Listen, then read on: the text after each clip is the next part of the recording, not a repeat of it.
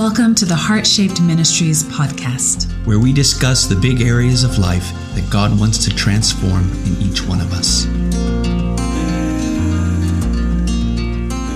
Welcome to Identity and the Fear of Failure. This is part three of a series I've been doing on the fear of failure. What is your identity and how does it help you in the fear of failure? So, the very first episode, we looked at patterns, ways that you can identify if you are struggling with the fear of failure. We looked at three particular ones. One was power plays that we do, that is to control other people. And then perfectionism is a pattern in which we try to control ourselves. And then trusting in certainty, kind of living a life that's risk free, full of certainty, that can become an idol and can become a pattern for us, especially when we're trying to control all of our lives. So, control is the key word when it comes to the fear of failure. If you are struggling with controlling things, either others, yourself, or your circumstances, you probably struggle with the fear of failure. And then we looked in the second episode at some of the roots. So, if that's the fruits of the fear of failure, what are the roots? Well, shame is one of the biggest roots. Sin that we do or sin that's committed against us that causes shame can often manifest itself into fear that causes us to look for ways of controlling our lives because we're afraid that we are failures because of that environment that we've experienced or that situation that we've experienced. Now we're going to look at some of the answers. So here's the episode where I'm going to give you some answers. I'm going to give you some real a real conviction that you're going to need. So stay tuned. This is a short episode, but you want to listen to all of it because this is where you're going to start to find freedom. And then the very last episode, we're going to look at ways that you can walk in that freedom. Okay, let's look at identity and the fear of failure. Otto, let me tell you a story. Otto is my auto mechanic. That's right. His name is Otto, and his auto Otto's Auto Repair Shop. I mean, you can't get cooler than that, can you? This guy, he he ought to know what he's talking about, right? So he's he does, and he knows, especially he knows used cars. So I had this car and I took it to him. I just recently had bought it, and he was gonna look at it and repair something on it. When he opened the hood, he looked inside. He immediately could tell this had been in an accident. He said, "Drew." This this is this used car has been in an accident before, and I said, "Wait, how can you tell?" I said, the previous owner did not tell me that it's been in an accident. He's, then he started pointing. He said, see, these you can see are parts that have been replaced. And then he looked and he said, in fact, this whole engine has been redone. In fact, the whole front section has been, this is new. And it just got worse and worse. And I, I panicked and I said, Otto, what, what do I do? What do I do about this? He said, there's nothing you can do. He said, let me explain it. And then he picked up a metal rod like this one. So this metal rod, just like this, he picked it up and he said, You see this thing? He said, If I were to crumple this up, bend it all up in, in, into pieces, and then I tried to straighten it again, it would never be the same again. He said it would lose its integrity because right now it's firm, it's just how it's meant to be made. But if I bend it and then try to repair it, it can never be the same again. He said that's like your car. He said, unfortunately, it's not ever going to be the same again. Well, from that moment on, I couldn't trust my car. I started thinking this thing is going to fall apart any moment. This is not going to work. It's going to break. And I lived in this kind of fear of it failing. Now, many people think of failure in the same way. They live their lives because their life has been crumpled up, has been in an accident, has been messed up from different things that we've done or things that have been done to us. We live with this sense of fear of failure that it's all going to go wrong again and I need to now control my life in whatever way I can instead of turning to God because God has a different opinion. Otto had expressed what many people think of when they think of their lives and particularly the fear of failure. The damage is done and it'll never be the same again. But there's a verse in Ephesians 2 that's going to be really key for us in this series, in, in, this moment right now.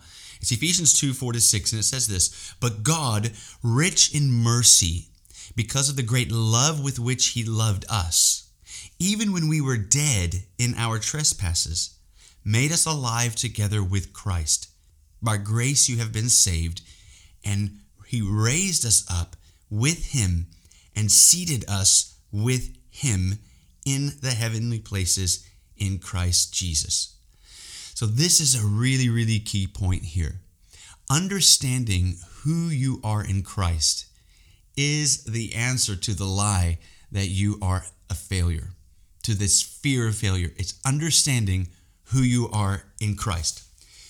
Otto was right. He was right. Once a car has been in a wreck, it can never be the same again. But when we're talking about your life, there's a difference because God is not trying to make you the same again. He's not into making the same again. He makes all things new. He doesn't want to fix your car or fix your life. He actually wants to give you His. So that's a big difference.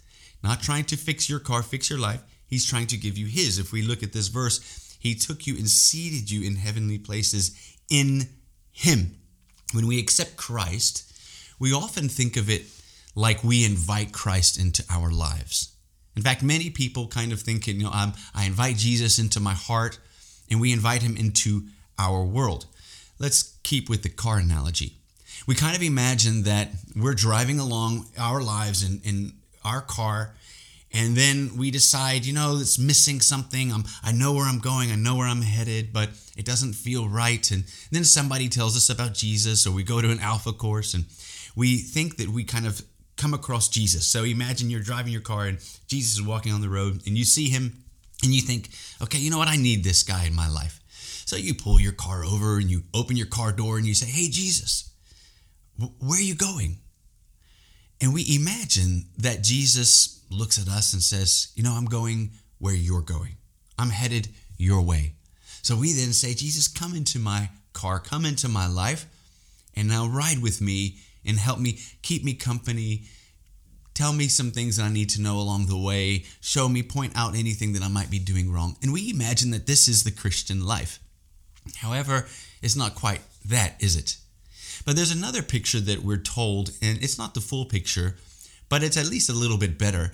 It's somewhere along the line we hear a sermon that you shouldn't be, you know, Jesus shouldn't just be in the passenger seat, he should take the wheel. Have you ever heard that before? let him take the wheel. And so we get this idea that, okay, if we move into the passenger seat and he takes the wheel of our car, now we are doing the right thing. And now we're kind of super Christians, you know? And things are going to get better. But there's, an, there's something wrong with that picture as well. Because in that image, we're still in our car. And Jesus is now just driving our car but it's still our rules, it's still our life, it's still what we think it should look like, where it should go, how it should be. And he's just driving and making sure that we get to the destination and use the car in the way that we need him to use the car. But the Christian life is actually different to both of those scenarios. See, here's this here's the real story. The real truth is that your car, your life has been wrecked on the side of the road. That's what the Bible tells us. It says, We were dead in our trespasses. We had already wrecked our car. It's broken on the side of the road, it's wrecked with sin. It is smashed from shattered promises. It's rusted from a downpour of shame. We have wrecked our car. We've driven it into a deadly ditch with our bad choices and with our idolatry and we we were oblivious to God. So it's not like we were driving along and we saw Jesus and we invited him in. We actually had wrecked our car, oblivious to God. We're the ones walking on a desert highway, on this lone desert highway, clueless, not really knowing where we're going, thinking we have a plan. Jesus, by his mercy, drives his car up, kicks the door open. He says, Hey, you, come here. And he says, I can see you're going nowhere. I can see you're lost. I can see you're in trouble. I, I want to bring you into my car. When he, we are brought into his world, there's a couple things that happen. One is that we now start to go his way, his direction. He's in charge, has been always. And we are going where he is going. We are following him. He's not following us, we're following him. It's now everything is about him. And every question we have is, well, where are you going? Is what can I do to serve you, to be with you, to walk with you, to love you, to be in your world? And then we also realize that the car is coming from someplace.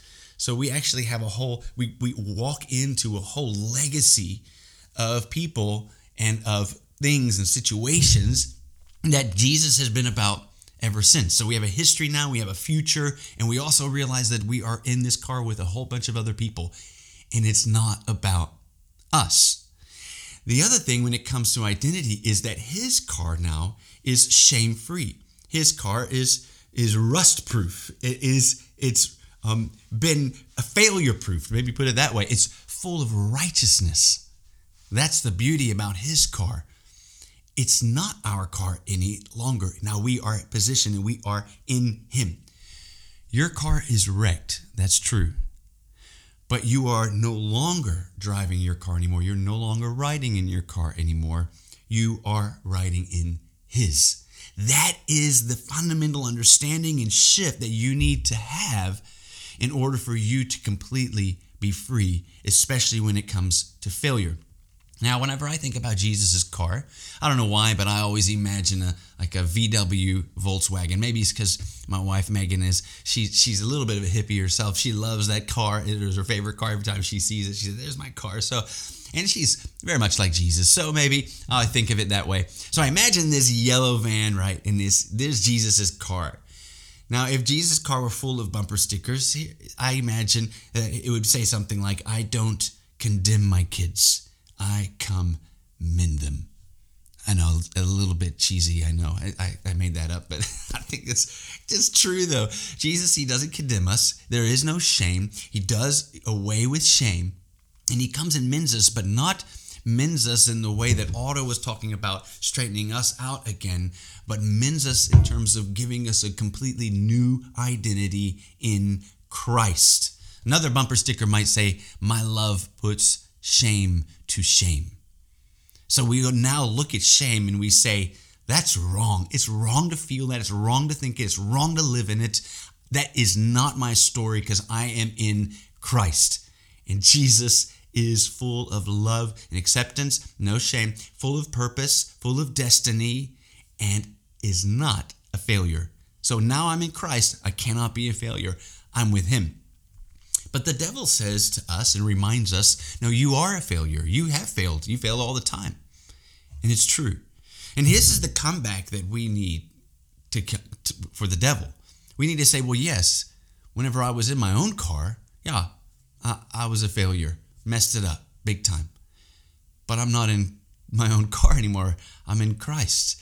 I'm with Jesus. I'm with Him now. Christ is not a failure. That's our comeback. That's the truth. That's our anchor. So, no, I'm no longer a failure. But Drew Land makes mistakes still.